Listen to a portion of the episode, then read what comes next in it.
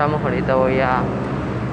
a ver si hay algo de, en esa farmacia porque necesito el trabajo.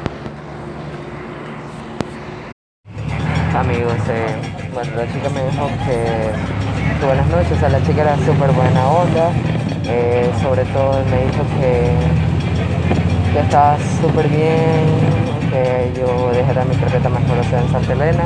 porque, o sea, eso es muy difícil que, que acaben de la carpeta para ver si trabajo.